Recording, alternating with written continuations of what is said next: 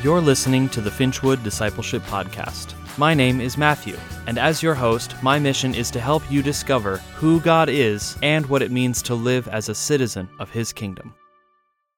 Greetings, Finchwood. To recap what was said last week, one of the analogies that the Bible frequently uses for the community of those who follow Jesus, we call that the church, is of a body with many different parts. Each part has a different function that contributes to the overall health and vitality of the rest of that body. Biologists sometimes refer to colonies of ants and bees as what they call a superorganism, entities consisting of multiple individuals that all act as one, with each individual taking on a specialized role that serves the larger community. Within a beehive, you have some bees that lay eggs or care for the young, others that defend the hive, some that physically build the honeycomb, and of course, there are the bees that collect nectar and produce honey. Even with all of those bees swarming around doing different things, to some degree you can say that the entire hive constitutes a living thing. The church operates in much the same way. Different members play different roles within the body. What part you play isn't something you get to decide any more than a foot or an eyeball gets to decide to be a foot or an eyeball. The fact is that God made you with a unique mix of abilities and passions that only you can express the way that you do. Those facets of your personality that make you you are a gift from God, which means it's up to you to develop and use them to bring God glory and to serve others and I can promise you'll find a sense of purpose and fulfillment along the way. The reason I'm bringing that back up is that it's absolutely essential both for this topic and for the one that follows. If we don't understand being connected to each other, then the practice of our faith quickly descends into individuality and selfishness. In short, we've got to get this right, and it's something that modern Western culture makes us really bad at. We're usually so caught up in our own needs and wants, and we define ourselves so much as individuals, that most of us have forgotten how to be a body anymore. And that's something we'll have to address later on in this podcast. Meanwhile, just try to keep the body in your mind. Perhaps the most important thing to keep in mind about gifts from God is precisely that they are gifts. We didn't earn them or deserve them in any way purely because He's good, God decided to send His Spirit to live in us and to give us new life. But God doesn't just want to work in us through the Holy Spirit, He also wants to work through us. I love the way Paul described this mystery in 2 Corinthians chapter 4 verse 7. He says that we have this treasure hidden in pots made out of clay, that's us, for the purpose of showing that this immense power is from God and not from us.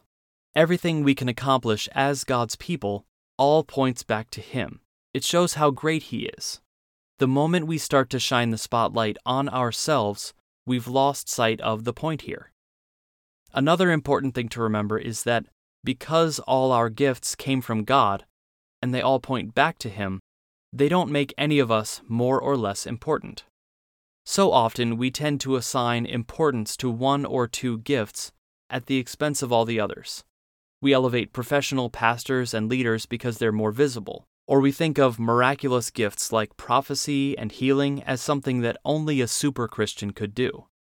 Some groups elevate the gift of speaking in tongues as the most important of all, and some will even say you're not a Christian if you don't have it. However, the simple biblical fact is that each of these gifts serves a different purpose, a different role within the church, and each one is just as essential and important as any other. That's where this analogy of the body really becomes essential. Your intestines may not be as visible or as pleasing to look at as your hands, but I, for one, would give up a hand long before I gave up my intestines. Now, imagine what would happen if your whole body decided to just be hands. You couldn't function. Thankfully, God, in His wisdom, provides the body that we call the church with wonderfully diverse people who each bear a different mix of abilities. So, what kinds of gifts does the Bible mention? There are three different lists found in 1 Corinthians chapter 12, Romans chapter 12, and Ephesians chapter 4. And the great thing is that none of them claim to be comprehensive, so it's possible that God will work through you in ways that the Bible doesn't mention at all. Jesus once promised that we would do greater works than even he did during his ministry. Each of those lists has a slightly different focus from the others.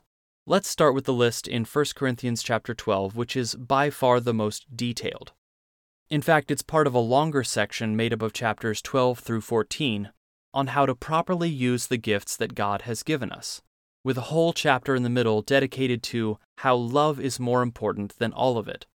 You could do everything Jesus ever did. You could walk on water, you could raise the dead, but if your actions aren't grounded in and motivated by love, God doesn't care. 1 Corinthians does mention the concept of greater or lesser gifts, but it then goes on to define the greater gift as whichever one helps the church thrive, not the one that boosts your ego. Moving on to Romans chapter 12, at the risk of oversimplifying it a bit, this list includes things that could be described as personality traits, things like being a good leader or being unusually generous. The main takeaway here is a practical one. You should be yourself as well as you can be, and do whatever it is you do in a way that serves others and glorifies God in the process. Finally, there's the list in Ephesians chapter 4. This one's a bit different from the other two because it describes certain people as gifts that Jesus gives to the rest of the church.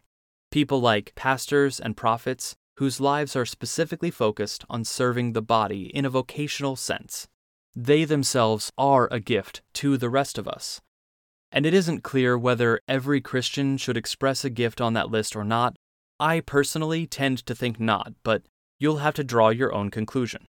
The main point here is that some people are called to ministry as a vocation, as the primary focus of their lives, and the Bible honors that.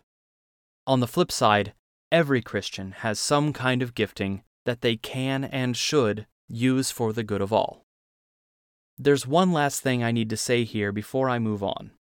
If you spend time with enough different types of Christians, sooner or later you're going to come across some well meaning groups who say that a lot of the miraculous abilities seen in the Bible, things like prophecy and spontaneous healing, are no longer available today. It's a long story how we got to that point, but ultimately the Bible never says that. To the contrary, the overwhelming biblical testimony is that God is present and active in the lives of his people. And while you might not see extraordinary miracles and inexplicable things happen on a daily basis, there's no real reason why you can't. I would even challenge you this way if you serve a God who either can't or won't ever do anything in real life in the present, then maybe your God is broken and you need a new one. To be fair, on the other side of the fence, you can easily find people who overemphasize the gifts more than the giver himself, or who insist that every believer should or even must actively be using all of them. But I also don't find that to be true in Scripture. Once again, each one of us ought to develop the gifts that he or she has to the best of our ability. A few episodes ago, I talked about how we, as God's people, have a specific purpose and mission. The great news here is that the same King who sent us out on this mission is the one who equips us to accomplish it. He's given us everything we need, including His Spirit living in us, in order to do the work that's been set out before us. In short, we each have a destiny, and those destinies are all tied up in the church's destiny. Now, especially if you're new at this, you might be thinking, okay, Matthew, that sounds great, but I don't know what my gifts are. How do I figure out what part of the body I am? Now, that's a great question, and it's one that I think every believer wrestles with at some point in their journey. Now, obviously, I can't tell you exactly what every listener's individual gifts are in this podcast, but I can tell you not to overcomplicate the search. Start by asking God and the Christians who know you best what you might be gifted in. Also, ask yourself, what am I good at, or what am I passionate about? God may have placed those passions inside you for a reason, just like He did with me and teaching. If you still can't identify any particular giftings, maybe consider taking a spiritual gifts test online. Though it is the internet, so whatever results you get, take them with a grain of salt. Finally, keep in mind that you probably have more than one gift, and that some of them will change throughout the course of your life. That's very normal. Once you've identified some of your gifts, start looking for ways to use them to glorify God and to help others. Even within a broad category of a particular gift, there's still a lot of room for diversity in how and in what context that gift is expressed. In my own experience, I had to figure out how to use my skill as a musician.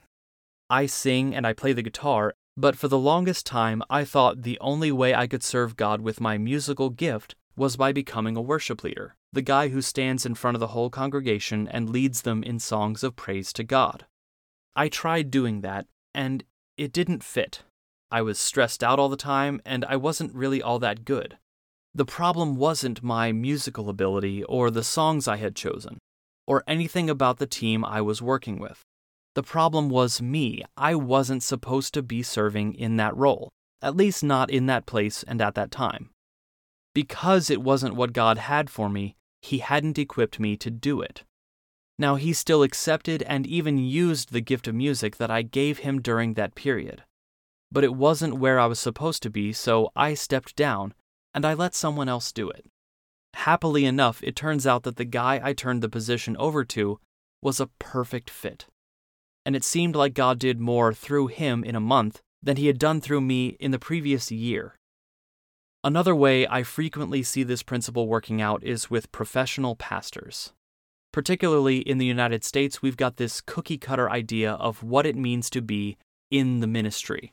Usually, what happens is that for a congregation, there's one person at the top, and they're supposed to do everything. We want someone who's a teacher, a master of ceremonies, a musician, a psychotherapist, and a babysitter, all rolled into one. And it's way too much pressure and expectation to lay on one person's shoulders. If you want to be a one man show, what you're going to end up with is a circus. It's a perfect recipe for burnout. In contrast, if you find that you can only do one thing, just do that one thing.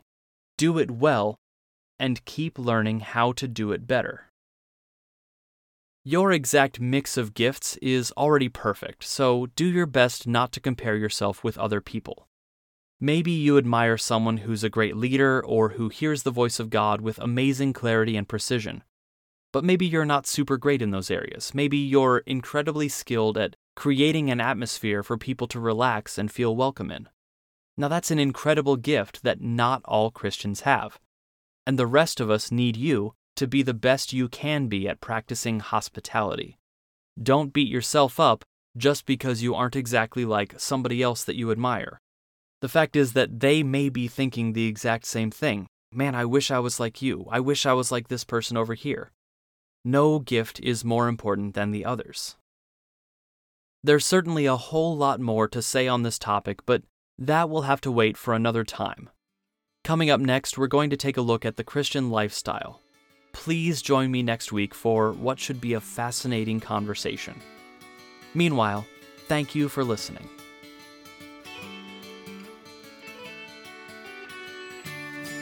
You've been listening to the Finchwood Discipleship Podcast conversations for people who want to be more like Jesus. If you enjoyed this episode, then please subscribe now and consider sharing it with your friends.